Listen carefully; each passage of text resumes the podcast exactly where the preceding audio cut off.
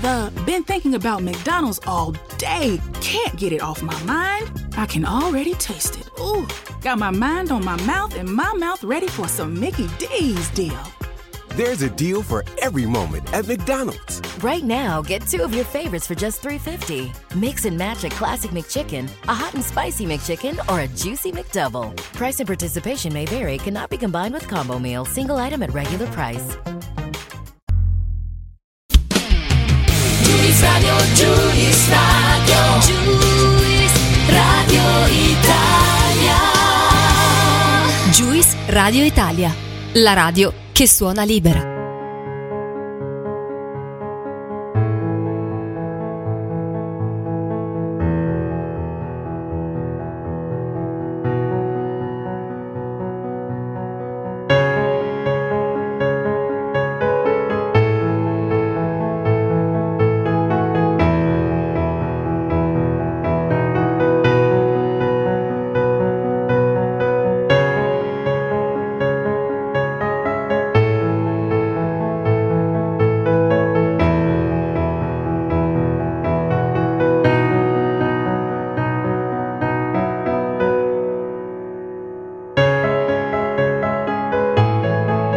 Eccoci di nuovo sulle frequenze di Juice Radio Italia con poeticherie, parole semplici che elevano lo spirito, perché le parole sono tutte semplici, quelle complesse sono solamente quelle di cui non conosciamo il significato.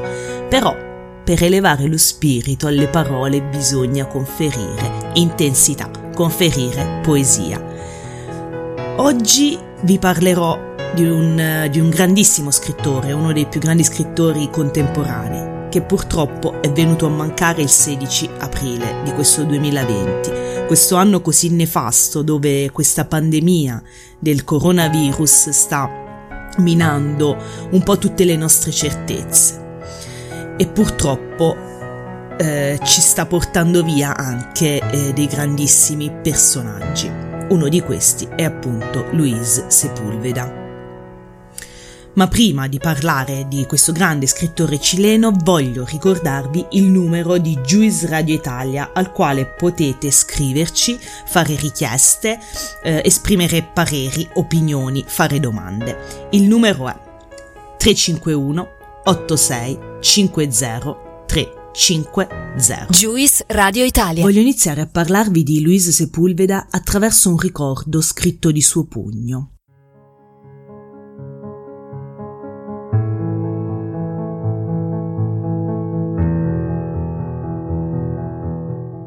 Venti anni fa mi sono fermato davanti alla porta di una casa ad Amburgo. Lì viveva una persona di cui conoscevo appena il nome, Ute Klemmer, e, nonostante avessi ricevuto da lei una dozzina di lettere, nel risponderle non mi era mai capitato di chiederle l'età o se avesse una famiglia. Stavo per conoscerla e per questo non dovevo fare altro che suonare il campanello. Però una forza poderosa mi impediva di alzare la mano. Era una forza che mi obbligava a rivedere i dettagli della mia vita che mi avevano portato fino a lì.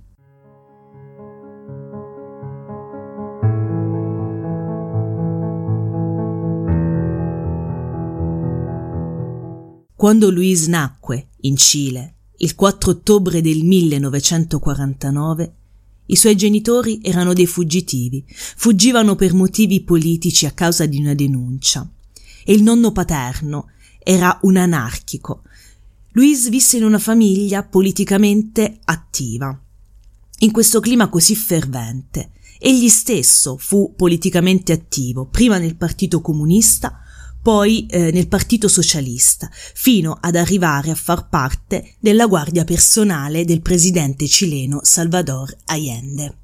Nel 1973 avvenne il colpo di Stato militare ad opera del generale Pinochet, che attaccò il palazzo presidenziale dove trovò la morte il presidente Salvador Allende e Luis Sepulveda, che si trovava nel palazzo, venne arrestato e torturato Passò sette mesi in una cella piccolissima dove non riusciva nemmeno a sdraiarsi. Fu Amnesty International a intervenire e a riuscire ad ottenere la sua scarcerazione. Louise però continuò a ehm, fare teatro ispirato dai suoi ideali politici, continuò a manifestare i suoi ideali, tanto che in quello che poi era divenuto un regime venne incarcerato per la seconda volta e condannato all'ergastolo. Ancora una volta intervenne Amnesty International e le pressioni di Amnesty riuscirono a ehm, far cambiare l'ergastolo in un esilio di otto anni. Nel 1977 Sepulveda lascia il Cile e si separa anche dalla moglie Carmen.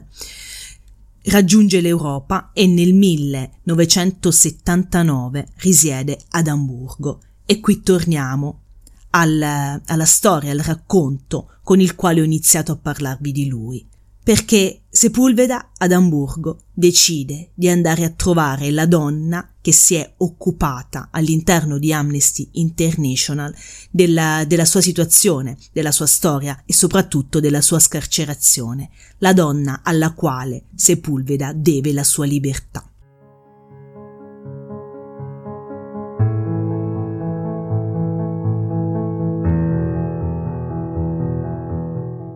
Quella mattina ad Amburgo, quando ho avuto finalmente la forza, ho alzato la mano e suonato il campanello. Dopo pochi secondi si è aperta la porta e mi sono trovato di fronte a una ragazza dall'aspetto molto fragile. Vive qui Ute Klemmer? ho chiesto. Sì, sono io.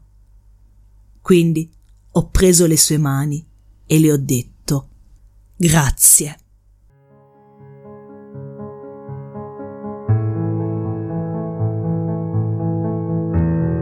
Juice Radio Italia, la radio che suona libera. La vocazione letteraria di Luis Sepulveda è evidente fin da ragazzino, quando scriveva racconti e poesie per il giornalino della scuola.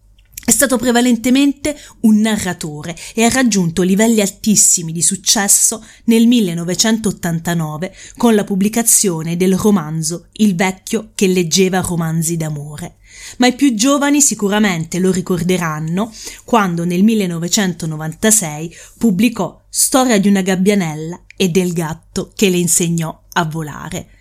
Un racconto dal quale poi è stato tratto un film d'animazione, La gabbianella e il gatto, e quindi sicuramente anche i giovanissimi, se hanno visto o se vedono tuttora questo film d'animazione, ricordano e conoscono Luis Sepulveda. Ma egli fu anche un amante della poesia e sposò addirittura una poetessa, Carmen Yanez. Ovviamente le vicende turbolente della sua vita portarono i due a lasciarsi e poi anche a divorziare. E nell'occasione eh, di questo allontanamento, di questo addio, Luis Sepulveda scrisse per la moglie questa poesia.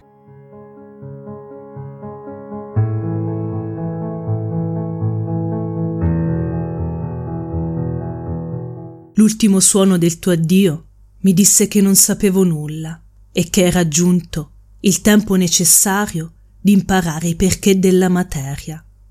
Così, tra pietra e pietra, seppi che sommare è unire e che sottrarre ci lascia soli e vuoti, che i colori riflettono l'ingenua volontà dell'occhio, che i solfeggi e i sol implorano la fame dell'udito, che le strade la polvere sono la ragione dei passi, che la strada più breve fra due punti è il cerchio che li unisce in un abbraccio sorpreso, che due più due può essere un brano di Vivaldi, che i geni amabili abitano le bottiglie del buon vino. Con tutto questo già appreso, tornai a disfare l'eco del tuo addio e al suo posto palpitante a scrivere la più bella storia d'amore. Ma, come dice l'adagio, non si finisce mai di imparare e di dubitare.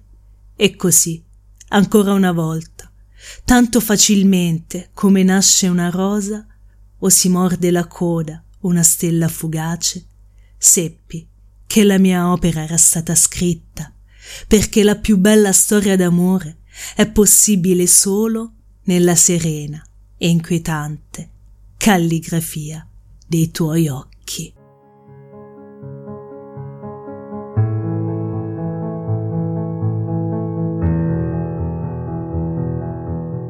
Però la vita è strana e accadde che nel 1996 Louise e Carmen si rincontrarono e lui la sposò. Juice nuovamente. Radio Italia, la radio che suona libera. Voglio concludere e quindi salutarvi leggendo la parte finale del racconto Storia di una gabbianella e del gatto che le insegnò a volare.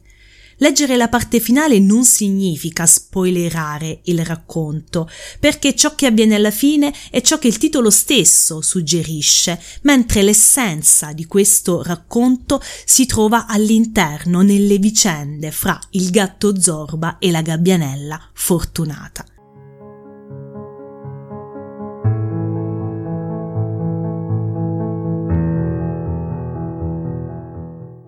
Ora volerai, fortunata. Respira, senti la pioggia. È acqua. Nella tua vita avrai molti motivi per essere felice. Uno di questi si chiama acqua, un altro si chiama vento, un altro ancora si chiama sole e arriva sempre come una ricompensa dopo la pioggia. Senti la pioggia, apri le ali, miagolò Zorba. La gabbianella spiegò le ali.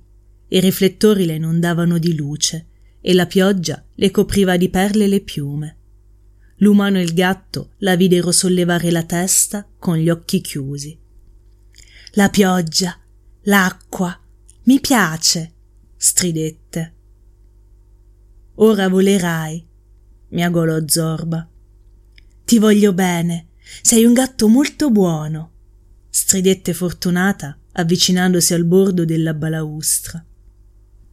Ora volerai, il cielo sarà tutto tuo, miagolò Zorba. Non ti dimenticherò mai, e neppure gli altri gatti, stridette lei, già con metà delle zampe fuori dalla balaustra, perché, come dicevano i versi di Azzaga, il suo piccolo cuore era lo stesso degli equilibristi. Vola, miagolò Zorba allungando una zampa e toccandola appena. Fortunata scomparve alla vista e l'umano e il gatto temettero il peggio. Era caduta giù come un sasso. Col fiato sospeso si affacciarono alla balaustra e allora la videro che batteva le ali sorvolando il parcheggio e poi seguirono il suo volo in alto, molto più in alto della banderuola dorata che corona la singolare bellezza di San Michele. Fortunata volava, solitaria, nella notte hamburghese. Si allontanava battendo le ali con energia, fino a sorvolare le gru del porto, gli alberi delle barche, e subito dopo tornava indietro planando, girando più volte attorno al campanile della chiesa.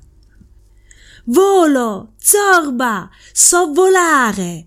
strideva euforica dal vasto cielo grigio. L'umano accarezzò il dorso del gatto. Bene, gatto, ci siamo riusciti, disse sospirando. Sì, sull'orlo del baratro ha capito la cosa più importante, miagolò Zorba. Ah sì? E cosa ha capito? chiese l'umano che vola solo chi osa farlo, miagolò Zorba. Immagino che adesso tu preferisca rimanere solo. Ti aspetto giù, lo salutò l'umano. Zorba rimase a contemplarla finché non seppe se erano gocce di pioggia o lacrime ad annebbiare i suoi occhi gialli di gatto nero, grande e grosso, di gatto buono di gatto nobile, di gatto del porto.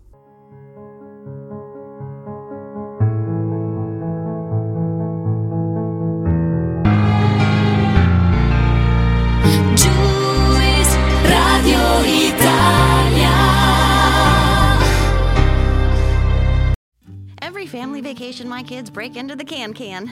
Can we go to the theme park? Can we go to a ball game? Can we get snacks? It can get expensive.